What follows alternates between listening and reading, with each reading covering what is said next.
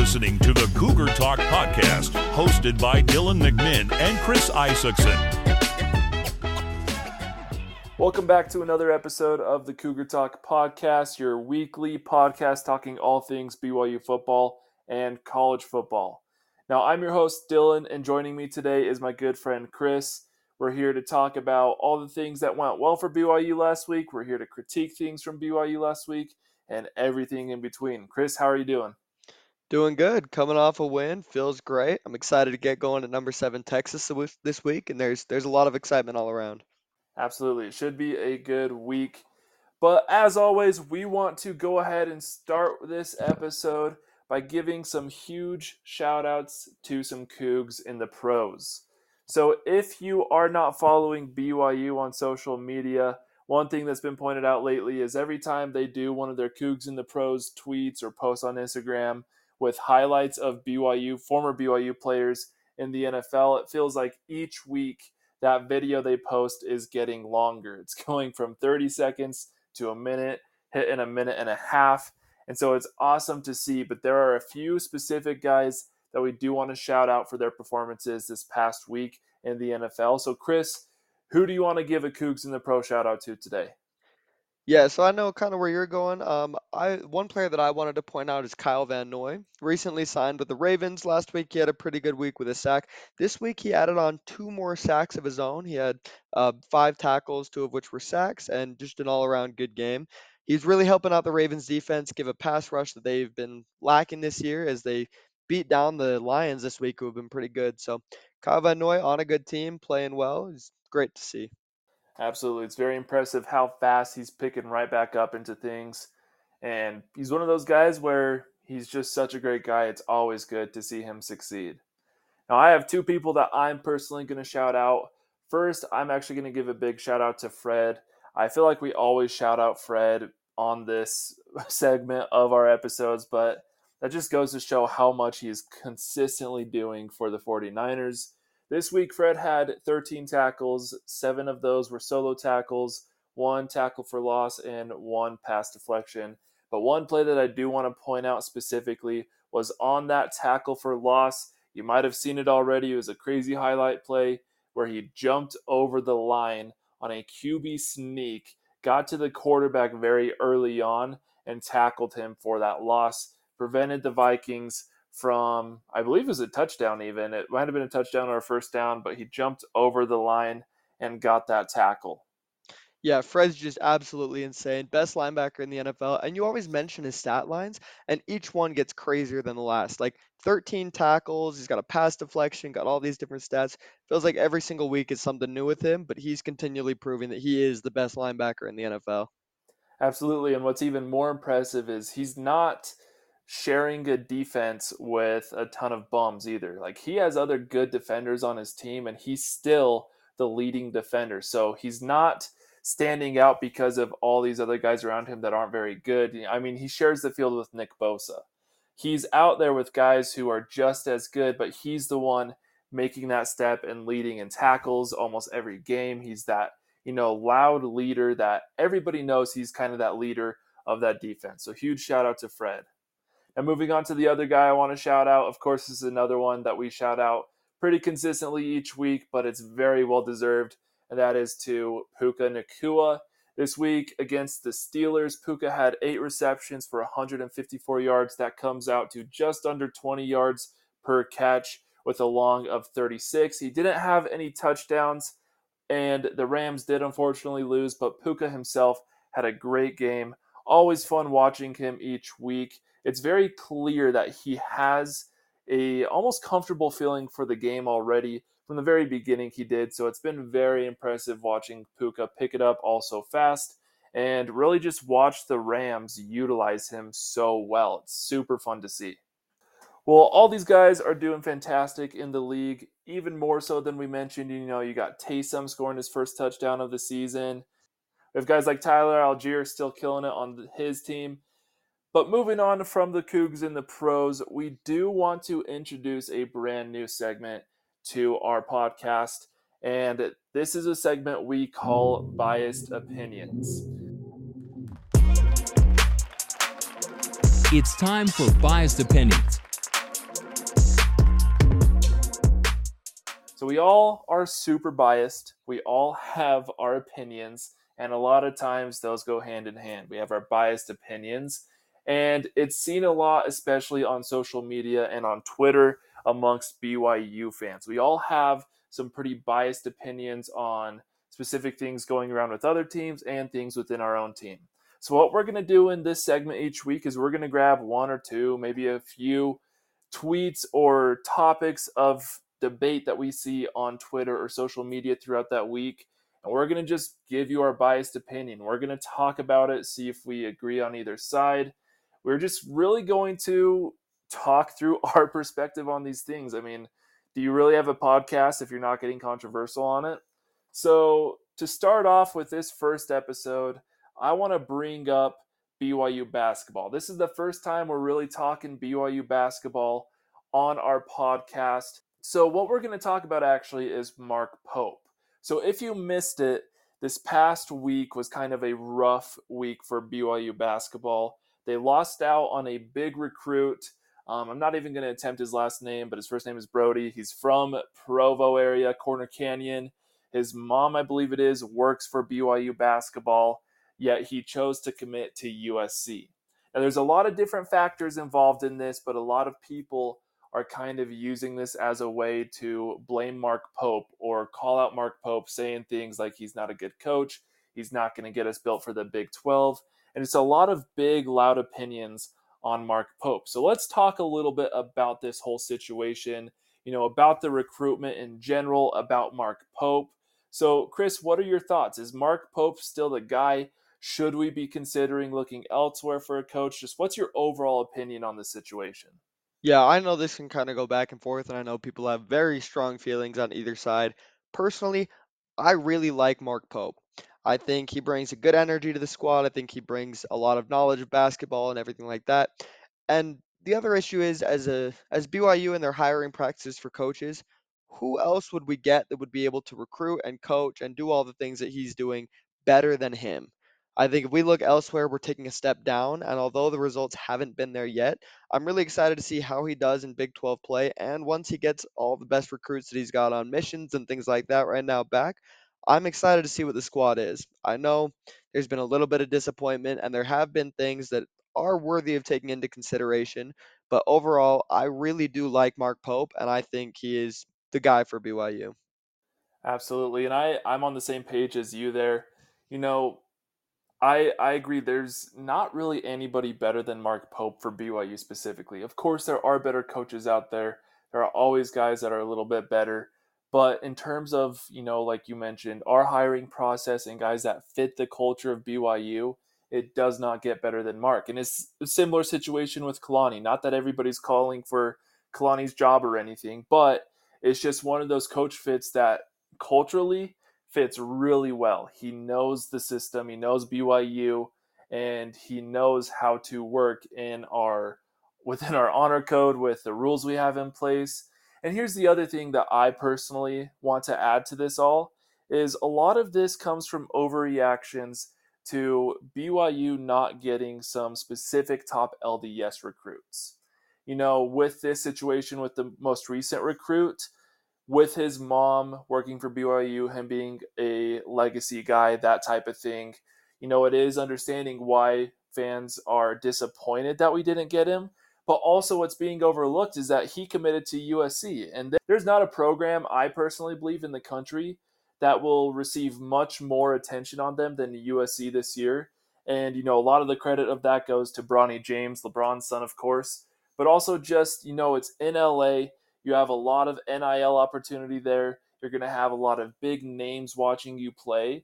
And I mean, it's very understandable to choose USC over BYU. And it's not a knock on BYU, but USC is a good team with a lot of momentum going forward. It's almost similar to Colorado in a way when they hired Deion and kind of had that swag around their program a little bit more because of a big name like the Sanders family. I think we're going to see a very similar thing here with USC in basketball. So that's a little bit of a tangent towards that. But overall, you got to look at the guys that Mark Pope is still bringing in. You know, he may not be getting every single top LDS recruit, but he still got Collin Chandler. he still was able to get Marcus Adams Jr. to transfer over to BYU. He got Isaac Davis. All these dudes who are big players, you know, top 50 in the nation type guys who we're kind of overlooking here because we're not landing all these top LDS recruits. So I don't think critiquing him based off the number of LDS recruits we pull in is necessarily fair for him. I think he's still doing a great job. And like you said, Chris, we just got to give him time in the Big 12 specifically. I mean, we were in the West Coast Conference where really the only team with national spotlight was Gonzaga and occasionally St. Mary's. So it's already tough position to be in there to recruit. But now you got to give him a little bit of time with the Big 12 bump that is very real. Big 12 is very much so the premier basketball conference in the entire nation. I, I can sit here and talk for hours about how much better the Big 12 conference is than any other conference in basketball. And we got to give him time to utilize that, I think. So that's my opinion. Kind of agreeing with you there. I don't think it gets much better than Mark Pope. Yeah, and the Big 12 is basically a semi pro league at this point. All these teams are absolutely insane. You'll always have a one seed, a two seed, everybody up in there. We are going to lose some games in the Big 12. It's just going to happen. And I'm sure there's going to be some overreactions from people, but I'm very excited to be in the Big 12, even though we'll probably get our teeth kicked in once or twice this season, or maybe more than that. Yeah, I'm gonna say much more than once or twice there. It's gonna it's gonna be a rough first season for BYU. But that's what makes it so exciting. You know, you want to play against the best to become the best. That's what we have the opportunity to do. So it's a great opportunity for us. Big 12 basketball is going to be super fun. So love shouting that out and talking a little bit about that as we get closer to the basketball season. You know, the Jazz tip off to kick off the NBA season tonight. So basketball is kind of on our minds a little bit more. And we'll kind of, I guess, see how it goes into the basketball season once football season ends with this podcast specifically.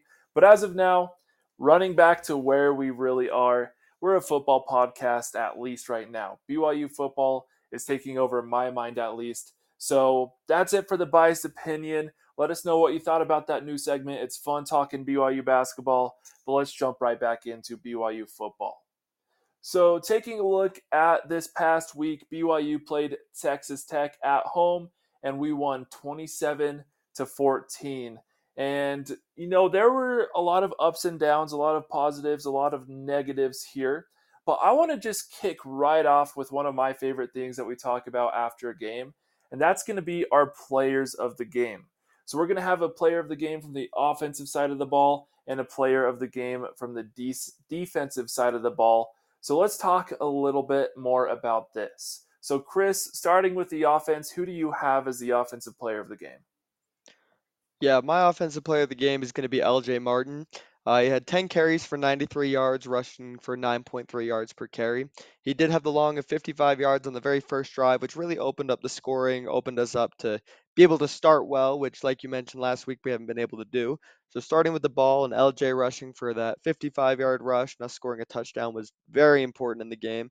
But I also kind of wanted to give a side shout out to Aidan Robbins as well. His first real full workload back, he only rushed for 3.1 yards per carry, but taking 16 of those carries and being able to take some load off of LJ so that he could have more explosive runs was also very valuable as well. So the two of them combining for over 140 yards rushing was a big part of why we won that game.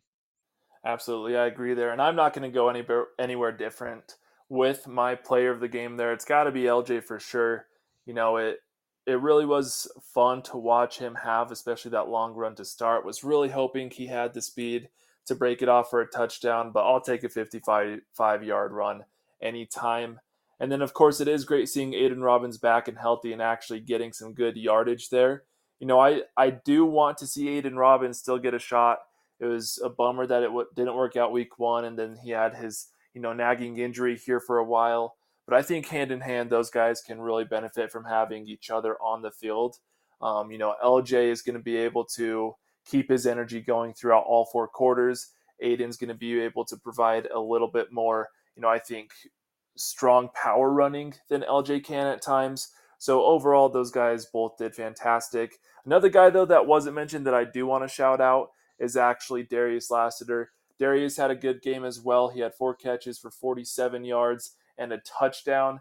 So he had a great game. That touchdown was, you know, a good one, but he also had an even better play that's not a touchdown, but everybody has seen it. He had a crazy one-handed catch that was so fantastic to see. Like we we thought Chase Roberts' catch was amazing against Arkansas. Like I can't even put into words how amazing this Darius Lassiter catch was.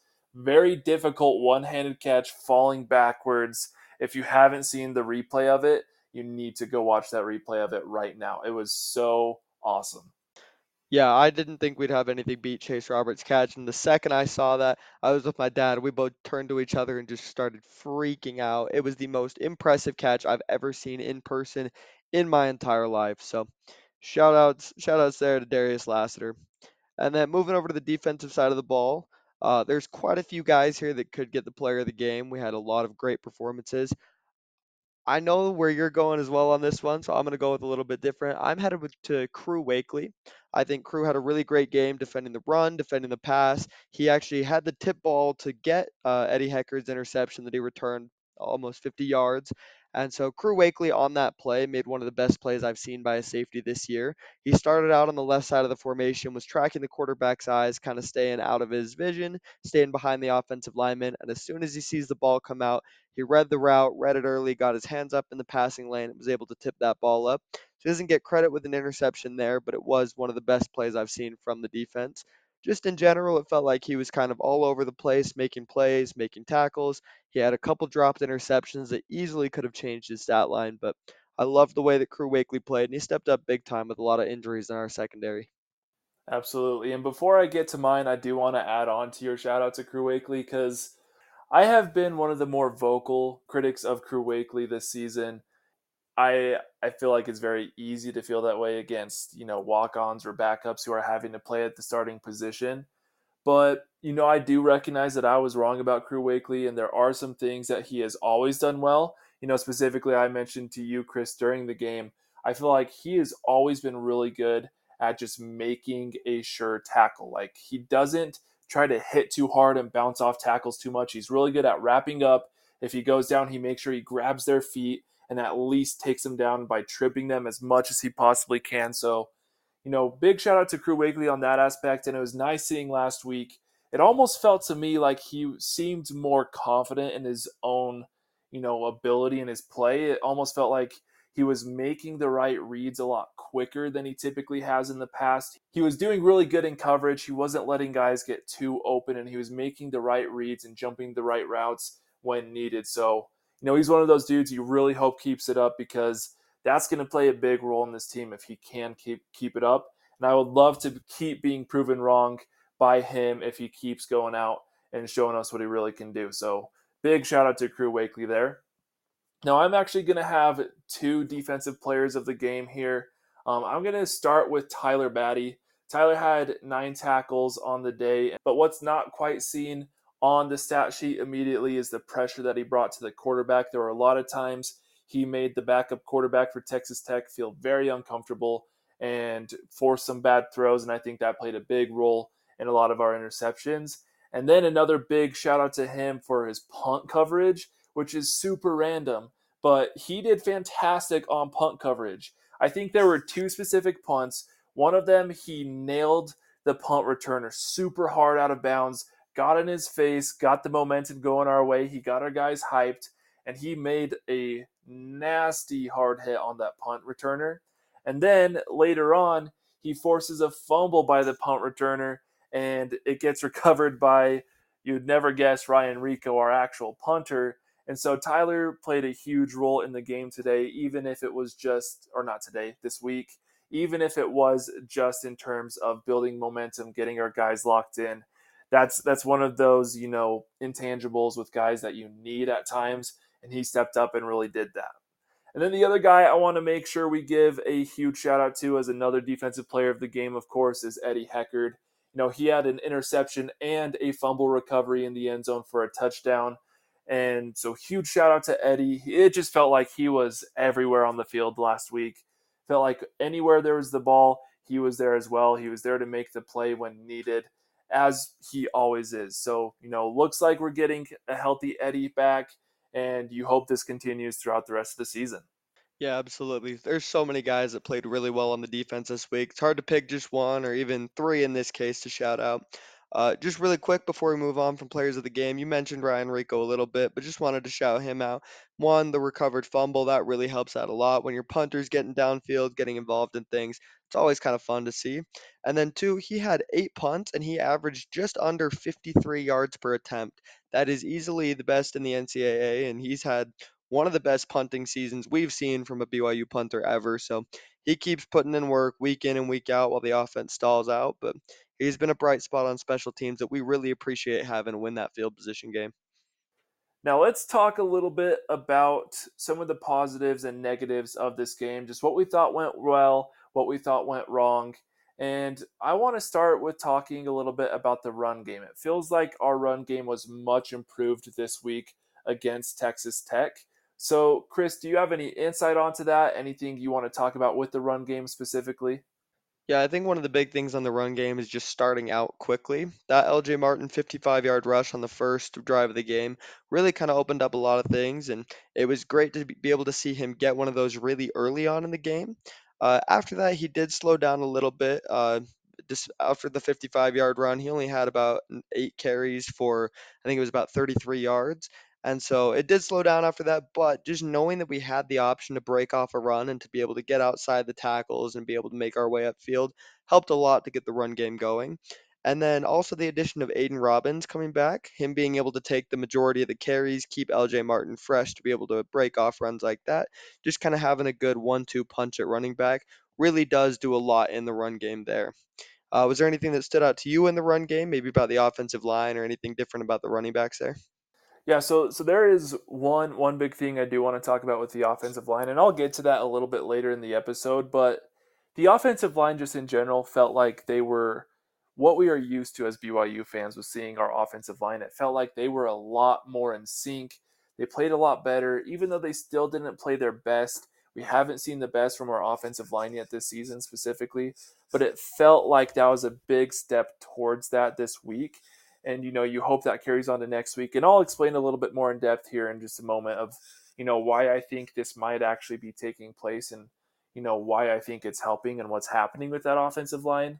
But also just watching the game back it felt like the run game in general was almost in our game plan a lot more than i would have assumed it was before the game. It almost felt like specifically in the second half we had a good lead and that allowed us to force that run game a little bit more and this is purely, you know, a hypothesis from me, a guess from me. But part of me does wonder if, you know, A Rod has looked at our offensive our offense and the lack of the run game we have and said, you know what, if we have a good lead in this game, let's force that run game just a little bit more and see if we can get anything rolling, see if we can get some momentum with our offensive running game. And you know, it, it feels like we did take that step forward. There is still a lot of room for improvement. I still don't want to have to, you know, rely on, you know, going on these running plays on, you know, third downs. I don't love running it on third or even second and long. But, you know, in this case, if it was for the sake of trying to get our running game going a little bit more, I'm just fine with that as long as it works out in the future you know, if we can take that momentum that we built up a little bit here this past week with our running game and use that against Texas, that that would be huge. I mean, it's going to be needed against Texas, and we'll get into that today as well. But it it felt overall just much more comfortable. I would say. I won't say it was outstanding. I won't say it was incredible, but it made me feel a lot more comfortable with our running game as an option with this offense. Yeah, absolutely. It was good to see a little bit of improvement from the offensive line there. And yeah, like you said, you have a little bit more details on that there. Uh, wanted to jump into the negatives really quick. I know some fans were a little bit upset about kind of how the game played out there. We did win by two scores, but it ended up getting a little bit ugly in the second half. One of the things I wanted to mention was just mostly uh, conservative play calling. We had quite a few drives where we just run the ball, run the ball, run the ball, punt.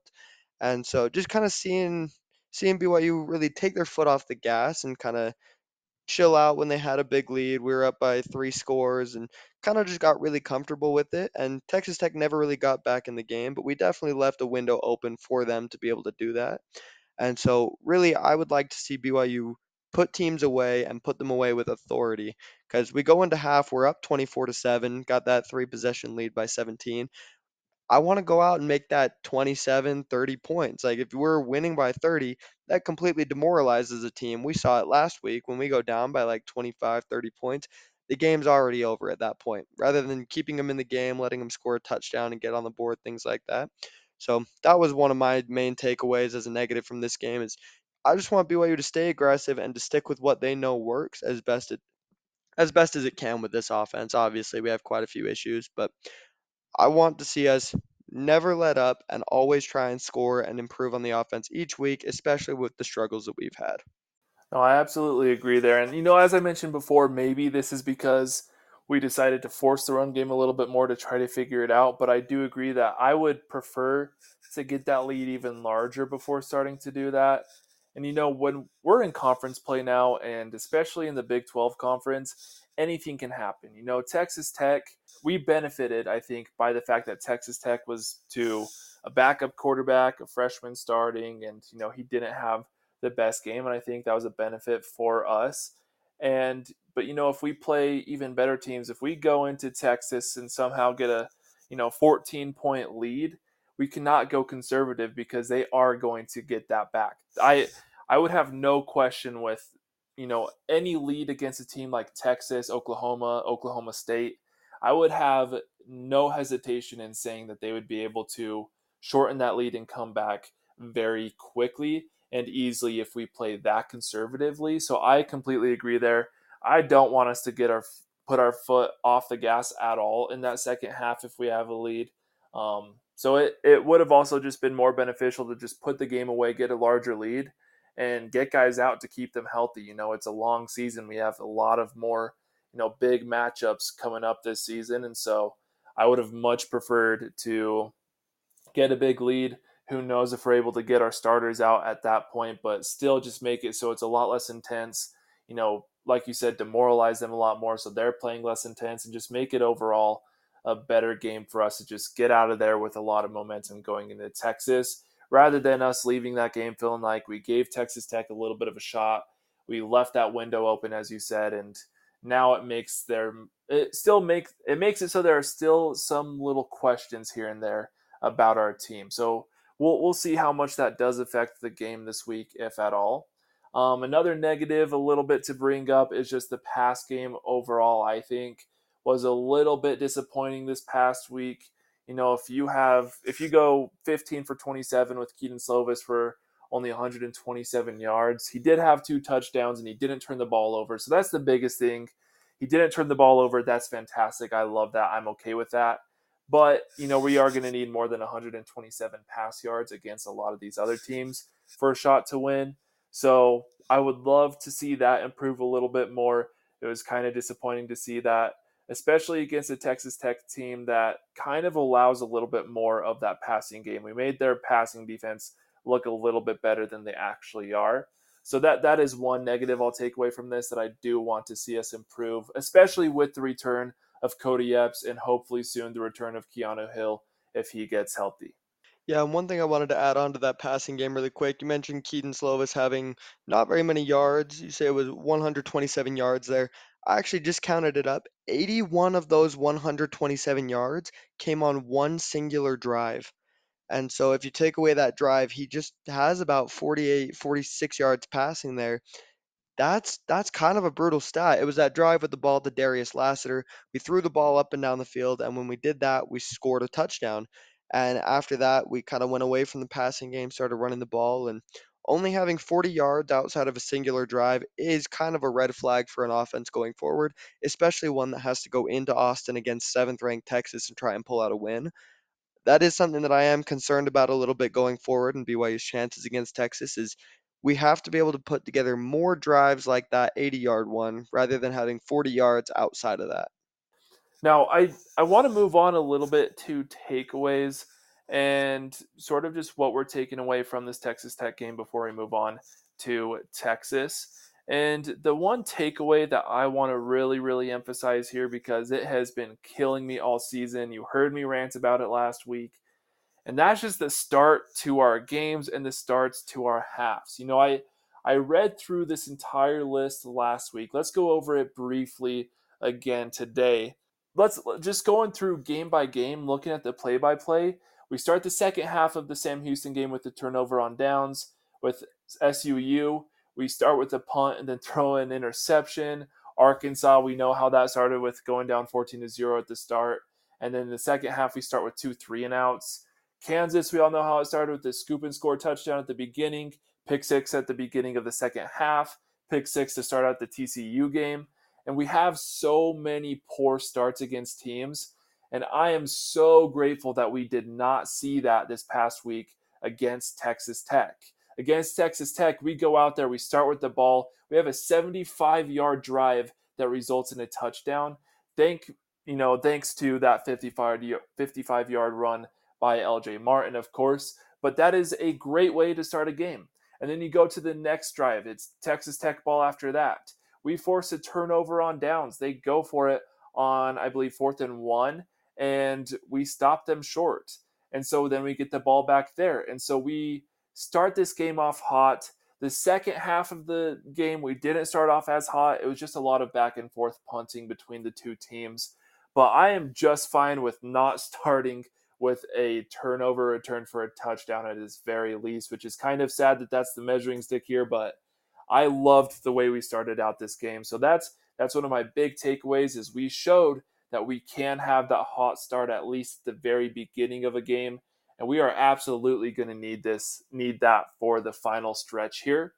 And then you know one other takeaway that i do want to talk about before i turn it over to you chris with your takeaways is you know this offensive line. I said before i actually have a lot more that i want to talk about with this offensive line. And i'm going to try not to take too much time talking about them because you know with how much i've been looking at it lately and trying to understand this offensive line I could talk about this for a while, but it felt like I said before, our offensive line was a lot more in sync, a lot more aggressive. And I don't have for sure the blocking gradings or anything, the grades that our offensive line was given this past week, but it just felt overall like a better performance by our offensive line. You know, the touchdown throw from Kedon to Darius Lassiter, that was great blocking by our offensive line.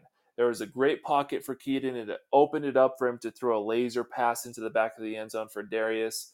And so that that play, I actually give a ton of credit to our offensive line for. And Hans Olsen actually spe- specifically brought attention to that, and that's maybe why I want to give that huge shout out there. But he mentioned how you know that was one of the first times this season it felt like we were even able to hold a three man front for a consistent amount of time to get a good play going, but to get a good play going because of it. And it felt like just that was a consistent theme throughout the game where it just felt like we were giving Kedon more time than he's had in the past. We were opening things up more for the run game, and it felt like we're a step closer to the offensive line we are familiar with. And you know we're we're still not seeing the best of them. There is still a lot of room for improvement. I want to see a lot more out of them still, but I'm happy with this step that they took. And I want to quickly bring up one of the reasons I think we are seeing these changes with our offense. And I think it directly involves the changes that we made to the line. Of course, you know, we had that change a little bit earlier in the season where we moved Etienne out of the starting lineup and replaced him with Brayden Keim. And he's done fantastic at that tackle spot. And then I think it was the TCU game was the first time we switched this up, but we moved Connor Pay back to center and Paul Maile to right guard.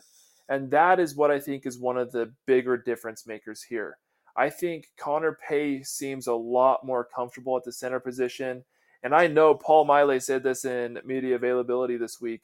He loves playing right guard and he loves, you know, what it allows him to do a little bit more than playing center does. And I think that is one of the biggest changes that has made a difference here. Moving Paul to a position that he feels a little bit more comfortable and he has more fun with, at least he said. I think that's a big difference maker. And then you have Connor Pay, who started at the center before, who has that experience at center.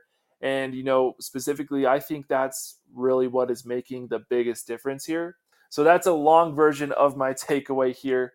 You know, I, I think we are seeing the rise of our offensive line again, and it couldn't come as a, it couldn't have come at a better time. Yeah, those are all good takeaways. A lot of good things to take from the team that we we've improved on even from last week that have kind of shored up some of the some of the red flags that we had on the team. So it, it is good to hear that we're improving there. Uh, my main takeaway is takeaways.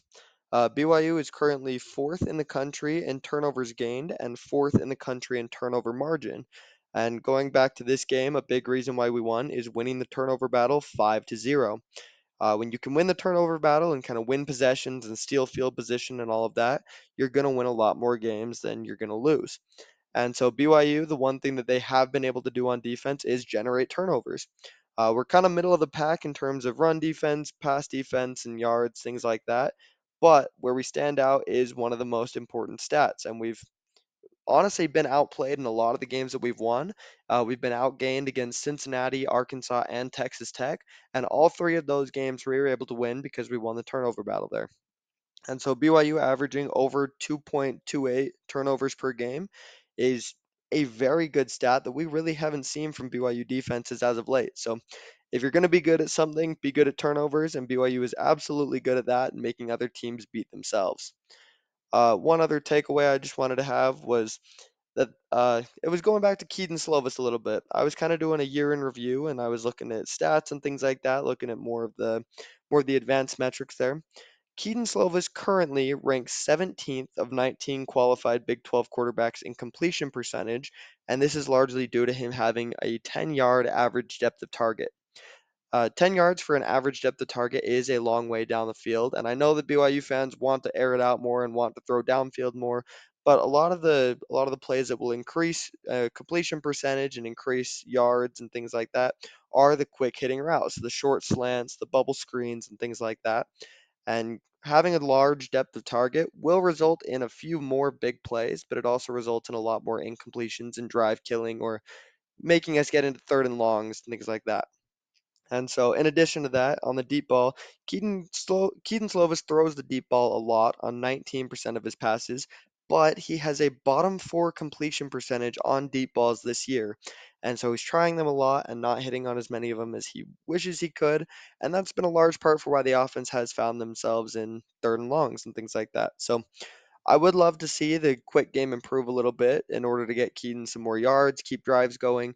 I want to see shorter passes, and I know that's kind of counterintuitive to what BYU fans are saying. We want to air the ball out, but if we improve in that short game, Kedon's numbers are going to look a lot better, and we're going to be able to move the ball more effectively there. And I, I love that you bring that up because honestly, it kind of feels like we're we we try to put a square block through a round hole with Kedon Slovis with some of those deep balls. You know, he has the arm talent and he has the strength, but his accuracy sometimes seems a little bit off, or maybe he underthrows some of those deep balls. So I I think, you know, a takeaway from those stats with him is like you mentioned, we need more of those short, quick hitting routes. And I, I think that's going to actually need to come from a little bit of a change in identity for this offense. We're used to seeing guys like Jaren Hall and Zach Wilson who can launch the ball with good accuracy. You know, Jaren Hall specifically knew actually at times when to underthrow someone so they still had a better chance at making a play on the ball. And that's why I think we are seeing such a drop in those long passes being caught by our offense. And, you know, I am personally okay with that if it does increase our completion percentage because being at the bottom like that for completion it, percentage or especially that long ink that long pass completion percentage is not what we want at all. And that's kind of making our team a little bit one dimensional here. And so I would I would much prefer to change our identity if that's what's needed here to just make it work with Kedon's skill set. And so that that's those are some crazy stats there actually. Yeah, a lot of those surprised me when I was looking at him because personally I feel like Kedon's been pretty good, but those stats are a little bit alarming and could be a sign of things to come if we continue to really try the deep ball and really try and air it out. Is things aren't really going to change that much. So, like you said, I would love a little bit of a shift in identity, be able to move the ball more consistently because BYU feels like we have a lot of three and outs, like we've been talking about. We get ourselves into third and longs, obvious passing downs where the defense can sell out, and then you can't throw short and you can't throw easy completions because the defense is prepared for it. So, would love to see that change a little bit, and maybe we'll be able to sustain more drives that way. And you know, on that point as well, it feels like a lot of the times when it feels like, at least lately, just off the top of my head, I see those short passes is when it's a third and long.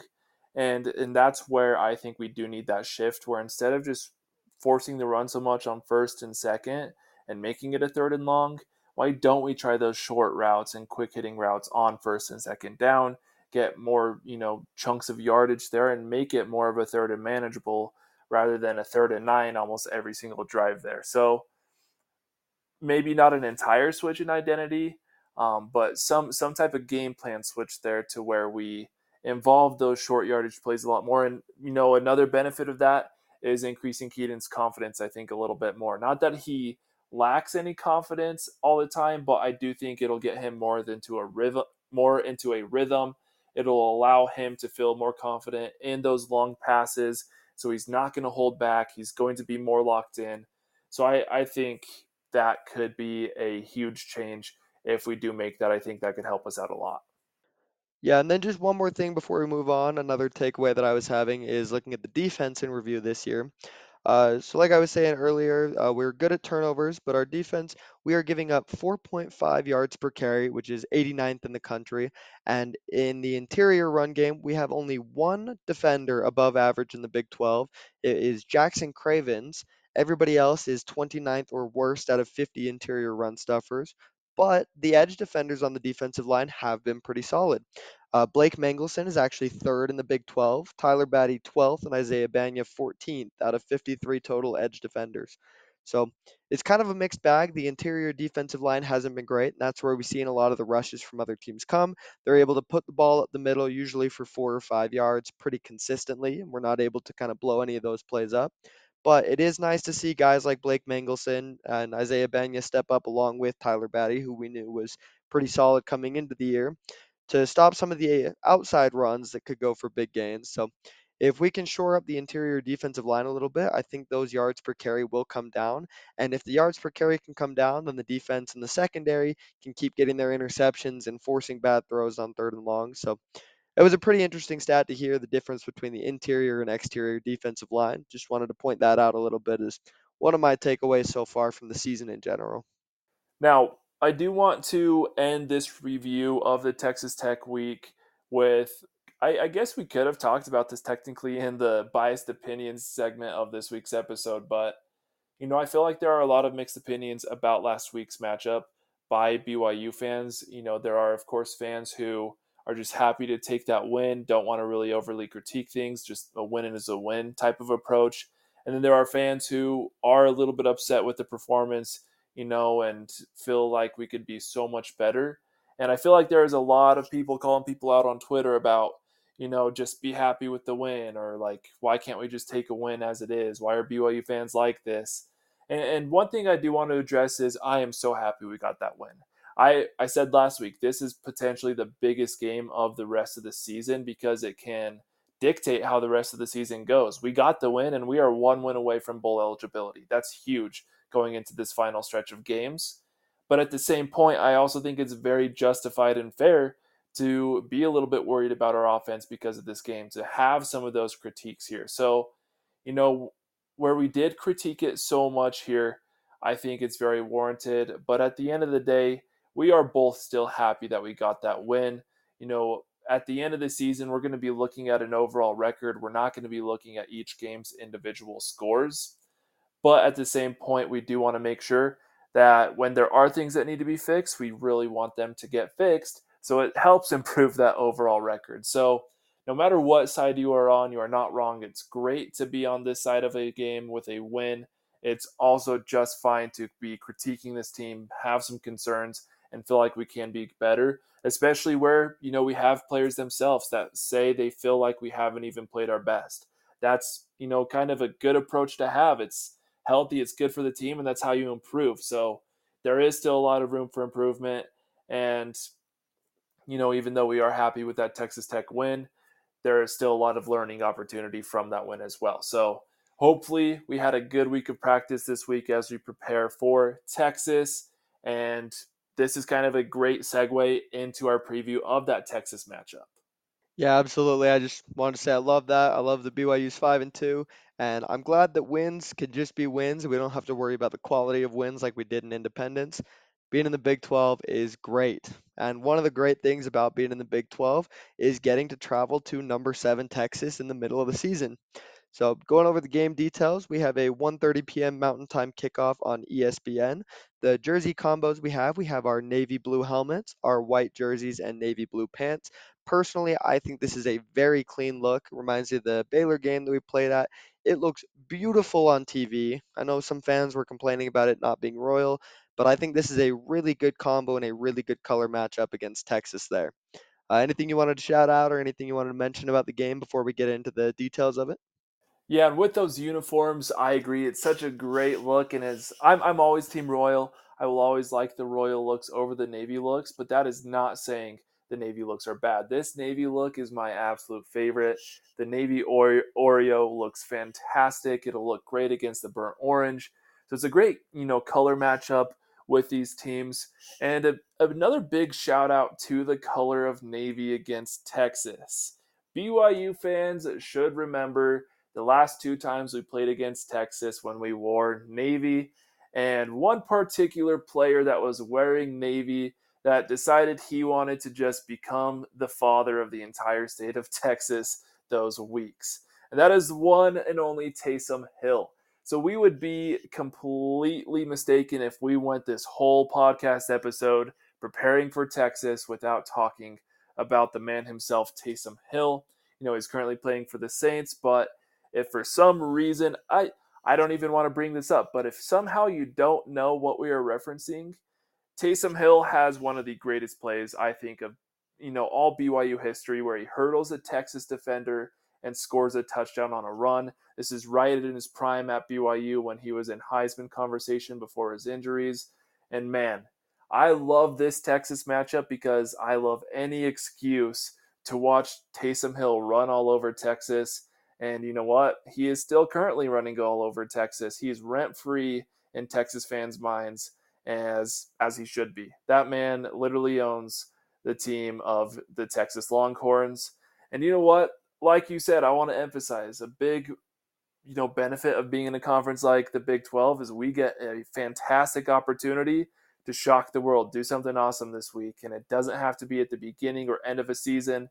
It counts towards the conference. We can ruin Texas's season with this matchup. So I, I absolutely love that we get the opportunity to play at Texas right now. Yeah, and one detail about that hurdle that I think you left out. You being a Seahawks fan, the closest defender to Taysom Hill after that hurdle was your boy Quandre Diggs. So kind of a fun little look to see where players were and where they are now. And so Taysom was running over really great competition there, and you're you're all too familiar with that as a Seahawks fan, Dylan. I I love Quandre as a Seahawk, but you know what? Before he was a Seahawk, he was a Longhorn. I don't love the Longhorn, so I love him now. He's a changed man. He's improved his image in my mind, but back then, I would you know give anything to see Taysom hurdle over Quandre Diggs three more times that game. That was that was amazing. So I I'm just fine with taking that. Yeah, absolutely. BYU matters more than NFL. That's what we'll stand by here. Love the NFL, but I absolutely want Taysom to come back for this game and just beat Texas again. Uh, getting into the Texas game, though, uh, we wanted to go over the QB situation. Quinn Ewers out with an injury, kind of an undisclosed amount of time, not out for the season, but definitely will not be playing in this game. In his stead, we have Maalik Murphy starting for Texas. He is a four star recruit in the 2022 class coming out of California. He is a physical specimen. He is six foot five, 238 pounds. Reminds me a lot of KJ Jefferson with just how big and how strong he is. So he's going to be difficult to take down. Uh, he balled out in their spring game. I remember there was a lot of conversation coming out about that. He hit on some deep throws, he hit some really good passes, and in general, he looks great as a passer. The only question is, is he going to be able to do that in his first career start in live game again, like 11 on 11, not in practice? There's fans there. The game is live. We'll see what he can do there. But Texas was going to run the ball before, and they're going to run the ball still. With Quinn Ewers in, they had about 38 rushing attempts per game. and they are more than willing to just run the ball down your throats every single play for the entire game. I think we'll get a heavy dose of that with Maalik Murphy being in this game. So, with that said, BYU probably can't spend as much time in 3 3 5 this week. Our defense with three down linemen and three linebackers. Uh, we ran that a lot against Texas Tech, and it worked out enough for us. But I think against Texas, you are going to see some bigger fronts from BYU's end, just trying to take care of the run and be able to bring down a physical guy like Maalik Murphy. Bring him down, keep him in the pocket, keep him under wraps as much as we can. And to add a little bit more analysis here, at least from what I've seen a lot from, you know, social media and a lot of Texas fans even is there is a difference between Quinn Ewers and Maalik Murphy in their style of play. Um, from what I've seen, Maalik Murphy typically prefers to stay in the pocket. He's not the most mobile quarterback. You know, he's a big guy, like you said, and he is fast, but he is a lot more comfortable to, you know, sitting in the pocket. And he's a great passer. He really is a good passer. He's just a lot more you know, pro style where he sits back in the pocket, finds the open pass instead of running ground to extend the play. So that I think is one of the big differences between him and Quinn Ewers, and we'll see how the offensive line for Texas is able to adjust to that. However, you know, like you said, he is such a good player overall, he, highly recruited guy. He's a great athlete overall. So you you shouldn't see as much of a drop off there between the two guys. You know, no matter who is starting for Texas, they're always going to have a good shot because they have such a deep quarterback room. And this is us even just talking about those first two guys and not even bringing up Arch Manning, you know, biggest recruit out of the nation last last season, I think it was. Um, he's kind of holding on to a red shirt this season, so that's why we're not seeing him this week. But that's you know that's a deep quarterback room of guys who make each other better, and and that's that's a little bit scary to me but as you mentioned, what's even more scary to me is Jonathan Brooks, their running back. You know, like you said, they were already going to run it on us. They're going to do so even more this week with Maalik Murphy in. And talking about Jonathan Brooks, he's actually somewhat similar to Tahj Brooks of Texas Tech, just where he's big, he's fast, and he's very physical. Jonathan Brooks on the season has 825 yards rushing, that averages out to about 6.4 yards per carry, which is a great average over the season. And he has six touchdowns. And they really, their offense is running through him already. It's going to be so even more this week, I think. So, like you said, we're going to need a big defensive showing from our defense and defensive line specifically. But the one thing that does give me hope is how good we did last week against Tahj Brooks. Now they are kind of different levels in my mind. I personally think Jonathan Brooks is a little bit better than Tahj Brooks. However, we did show that we can stop a big time running back like Tahj Brooks last week. Let's see if we can do it again this week. Now, jumping over to the passing game a little bit, we hopefully can contain Maalik Murphy, but we also struggled containing Hoover of TCU in his first start. So I personally don't like giving much attention to the fact that this is a quarterback's first start just because that doesn't seem to help us in any way so far, other than last week, I guess, with Jake Strong. But, you know, Maalik Murphy is a much better player than Jake Strong. But in their passing game, one of their big receivers, who is their leading receiver this year, is Xavier Worthy, who has 40 receptions for 500, almost 550 yards and four touchdowns. You know, the second leading receiver has 26 receptions. So he's almost, you know, twice the amount of receptions over that second leading receiver. So he, I would expect him to be very involved in that passing game as much as they pass against us. Even so, even with it being a lot less than the amount of times they run it, I do think he will play a big role for their offense this week. Yeah, and Xavier Worthy is a stud. I mean, he's going to be an early round draft pick when he goes to the NFL, and he's one of their best uh, guys in space, I'd say. Yards after catch, very explosive with the ball in his hand, very shifty and very fast. He's six foot one, only 172 pounds though, so that's one of his concerns that he's a little bit smaller. But he is absolutely an explosive player, and he's going to be somebody that BYU needs to keep an eye on to be able to keep a lid on that Texas offense. Uh, I wanted to get into the Texas defense a little bit. Uh, Texas's defense matches up very well against an offense like BYU's.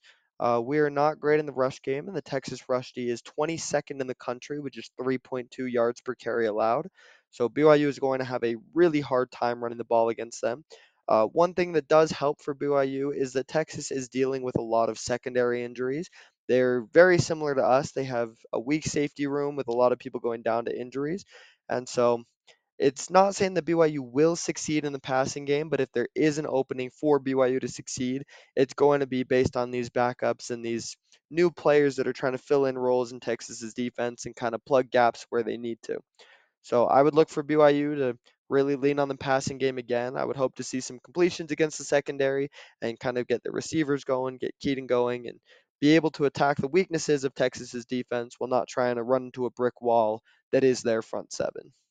And that kind of ties perfectly into what I want to talk about next with who needs to have a big game to give us any type of shot in beating this Texas team. Texas is a fantastic team. You know, that they're top 10 team for a reason. Their only loss is to a really good Oklahoma team. And we we really do need to play a fantastic game to have a shot against them. But I want to talk about who specifically needs to have a big game to give us any type of shot. So I want you to go ahead and start. I kind of have an idea of who I think needs to have a big game, but Chris, who do you think needs to have a big game to give us any type of shot at winning against Texas? Yeah, so just going off what I just barely said there, Kedon Slovis is going to need to have a big game to get us going. The rushing game, I don't think will be there as improved as it has been lately. I think it's going to be an extra challenge to be able to try and run it against Texas. If we want any shot in this game, I think Kedon needs to go for 300 yards passing. And we've, I don't know if we've seen that once or if we haven't seen that at all this year, but we need Kedon to have one of his career games if we want any shot to win. And then, in addition to that, uh, the front seven of BYU's defense, specifically the interior defensive linemen, need to have a big game in stopping Texas's run game. They can average four yards per carry, honestly, and we would be able to get a win off of that. We just have to limit the explosive runs, which we have done a good job this far, and we need to not let them get into third and shorts and easily convertible downs.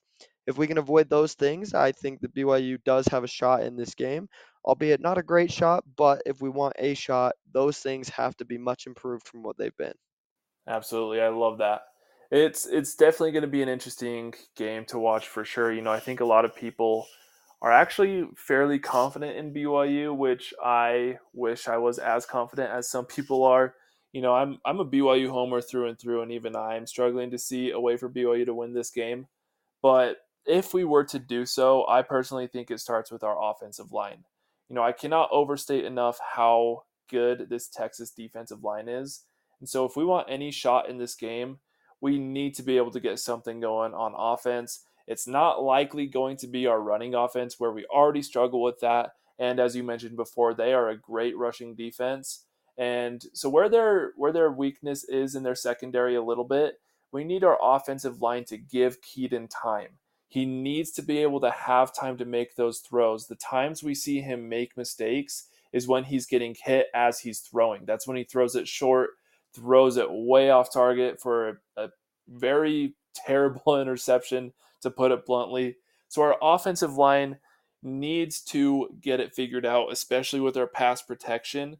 That's what I think gives us a shot. I'm not as worried about the defense. The Texas offense is fantastic, but our defense has showed that they can really hang with a lot of good teams. They can step up when necessary. And in one on one coverage specifically, our defensive backs are fairly good. So I'm not as worried about their offense or our defensive backs specifically but I'm more worried about if our offense can hang with them.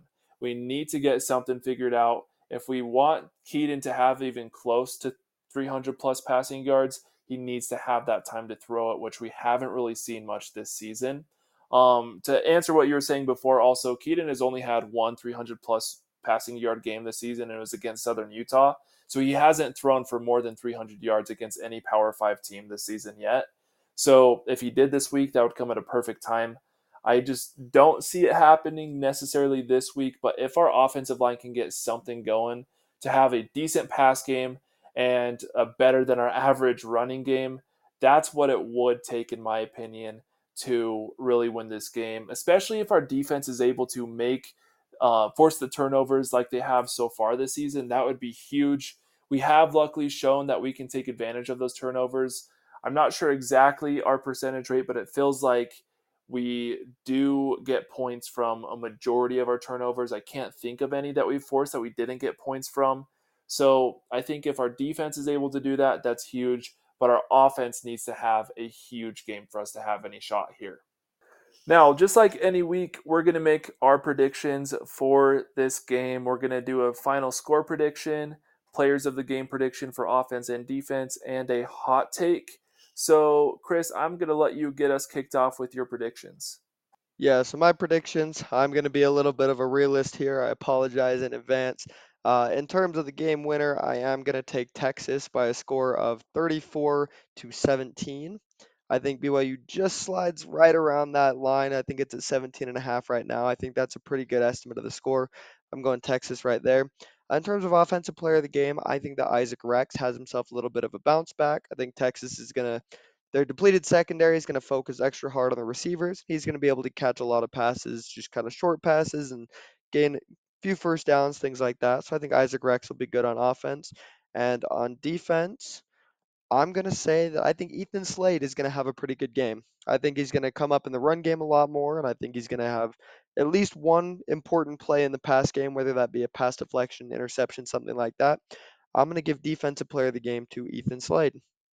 And my hot take, I will say, I know I said BYU is only scoring 17 points, so my hot take can't really exist if my score prediction is correct, but I say Kedon Slovis Kedon Slovis throws for three passing touchdowns, which is more than he has in the past. So it's not super hot take, but I would love to see Kedon Slovis kind of sling the ball around, really feel it in the pass game, throw for quite a few touchdowns this week. You know what, and that is that is a hot take given his performance as of late. And you know what? I'll admit I much prefer your hot take comes true rather than your score prediction. So I hope your hot take makes your prediction wrong there. Um, I'm, I'm going to give two score predictions here.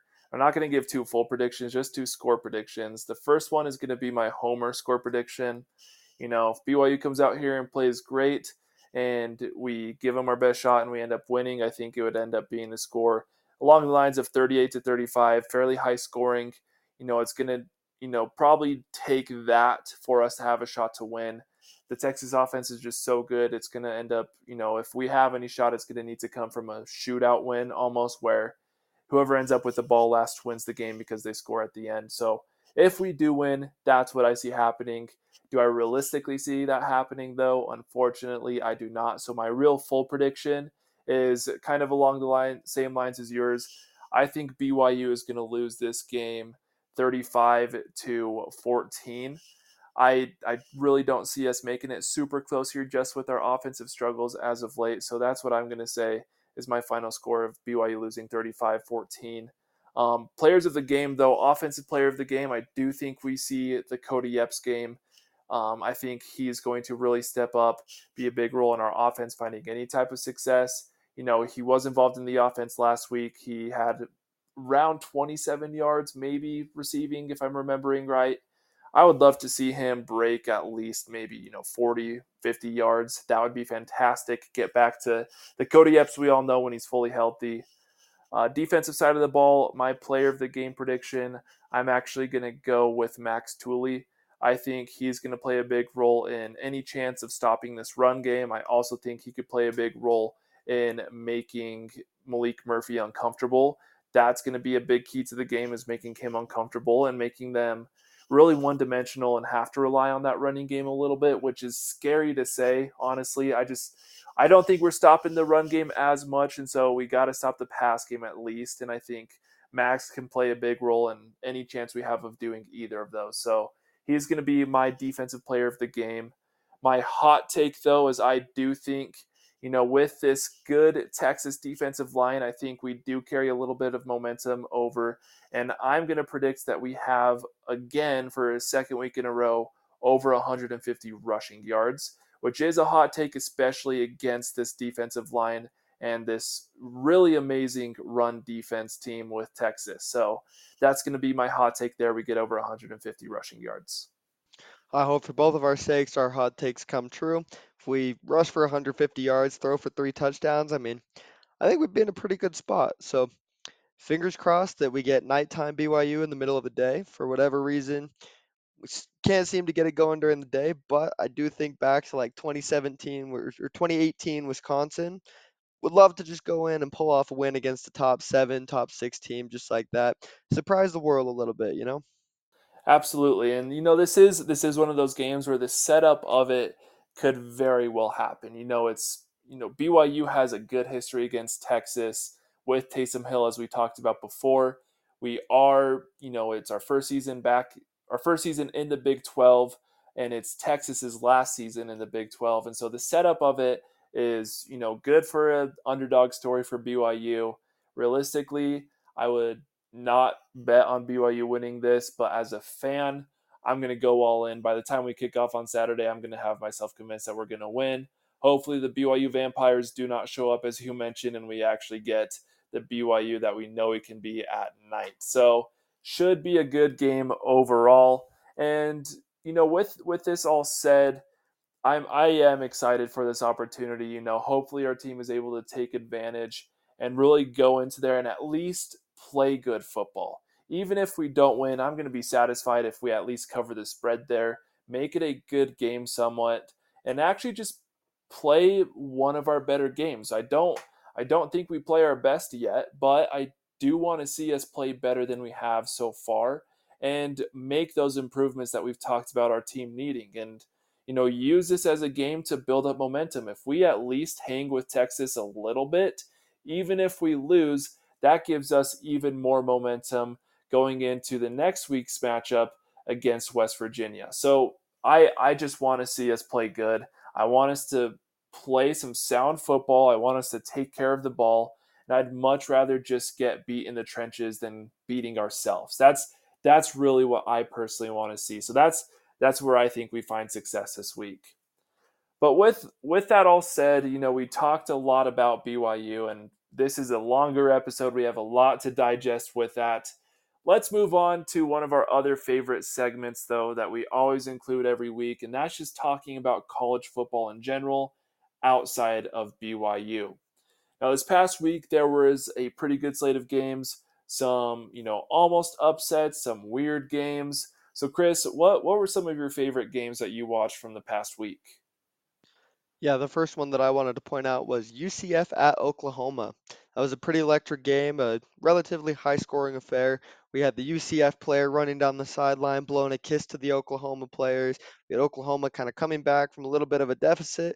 And then we had UCF driving the whole length of the field when they're down by eight, going, scoring a touchdown with just over a minute left, and running arguably the worst two point play I've ever seen. It was like a, a throwback to a wide receiver who then went for a double pass and he never even got the ball out of his hands. I just don't really understand taking the ball out of your quarterback's hands to throw it with the game on the line, but didn't work out for them. They got close, but overall, that whole game was super electric. Yeah, and maybe that's one of those plays we would have added if we did what would you do this week. Maybe next week we will do that segment and talk about that one a little bit more. But man, that that was a fun game to watch. It was very entertaining. You know, the crowd was into it for Oklahoma. I believe it was at Oklahoma. Um, on, on that same point, Texas barely hung on to a win as well against Houston. Their situation was a little bit different though, where they had Quinn Ewers go out with injury, took their pass game out of the you know second half of the game a little bit more than they would have liked, and it allowed Houston to hang on more than I think anybody would have expected. So that was a good game. And then another game that I really want to shout out from this past week is the most ridiculous final score I have seen in a minute and that was Nevada beating San Diego State six to zero. That that's just such a weird football score to me. That's a baseball score even. And you know what? You love to see it because I would love to see the show, the S- San Diego State student section, the show. I would love to see them in shambles as much as I possibly can. Oh, 100%. It's always a good day when they kind of get put back in their place. And I know we are a BYU pod, but we do have to shout out what was arguably the the overall game of the week. Utah going into USC, coming out with a win. Bryson Barnes being tough as nails that final drive, dipping his shoulder into contact and really just putting himself on the line to go get Utah into a good field position there. it was a great back and forth game, lots of comebacks in the middle of that, and ended up winning it on a game winning field goal. So you can't really be mad about a game like that, even though Utah did come out on top. So that was a really fun one to watch. And you know what? Shout out to Bryson Barnes, man. He stepped up when nobody thought he could. He's had an up and down year. You know, they have a star player in Vaki who's on both sides of the ball, their own Travis Hunter. But Bryson Barnes has to be player of the game for Utah there, man. He stepped up when it was needed most. And as much as we do like to cheer against Utah, it's never too disappointing to see Caleb Williams lose either. So that was that was just a fun football game, very entertaining, as you said, and I love games that come down to the wire like that. Now, with with this all said, let's go ahead and shift our focus a little bit more onto next week the or this week's games that we have coming up. Um, this week, personally, I think is actually a little bit slower of a week. There are a little bit less matchups that I am excited for. So I'm going to let you kick us off with this one as well. What matchups this week are you looking forward to, Chris? Yeah, so going right back to exactly what we were just talking about Oregon at Utah. College game days coming to Utah. They're going to be in Salt Lake this week. We got a top 15 matchup. Oregon with a super high powered offense against Utah's insanely good defense. That's going to be a very good battle to watch. So you have great on great, and then both of them have good on the other side of the ball. So that's going to be a really fun one to watch there. As much as again we want to see Utah lose, that game should be a great one in general. Yeah, that'll that'll be a fun one, and you know what? I do hope Utah fans enjoy having game day there. That is always something fun to have in the state of Utah. Wish it was for BYU. I do hope Oregon wins this game, but it is cool having game day in Utah. So that that's that's probably the biggest matchup of this week, to be honest. Um, a couple that I also do want to shout out. Number six, Oklahoma at Kansas on Saturday morning. That could end up being a good game. See if Kansas can get things figured out a little bit against an Oklahoma team who struggled against UCF. Um, we have West Virginia at UCF. See if UCF can keep their momentum rolling from last week. This is kind of a big game for their head coach. See if he can bounce back against West Virginia and get them a little bit more on track. Um, and then one other one that I do want to shout out is number 20 Duke at number 18 Louisville. Uh, that's that's a rivalry matchup. Duke is rolling, Louisville's rolling. That could end up being an explosive game. That's a 1:30 kickoff on Saturday, so they do play at the same time as BYU. But that is that is a game that I'll probably be following at the same time, just on my phone or something like that. So some some decent matchups. A lot of other matchups that are a little bit less intriguing to us. Um, one final shout out that I actually do want to give right now because it is happening live um, we're recording this on Wednesday night. So by the time you hear this, it's already going to have its results. But as of now, Sam Houston State is leading UTEP 27 to 20. UTEP is driving the field. There's about 14 minutes left of the game. Really hoping for Sam Houston to get their first FBS win tonight. You know, we had a disappointing game against them. They were one of our opponents this season, but they're a team that I'm going to be riding with for a while. I think it's awesome any team that goes from FCS to FBS, and I just wish them success. So, hoping to see Sam Houston win tonight. That would be fantastic for their school, for their fan base, and their coach. So, we'll see if they can pull it off, and we'll find out much before you even hear, listen to this episode. Well, with this all said, it is a good week to be a college football fan, even with some less entertaining matchups. It's always a good week to be a college football fan during the fall. Really excited for this week's slate, though. Just really wanting to relax, get some good football in. Hopefully, you are you are all able to as well. Hoping for a good game for our Cougars. You know, this week it's all horns down from us. Um, Chris, do you have anything you want to add before we wrap up? Go Cougs. Go Cougs. Always. Again, to emphasize one more time, everybody put those horns down. And let's hope for a good game this week, and we'll see you all next week. This was the Cougar Talk Podcast. Thanks for listening.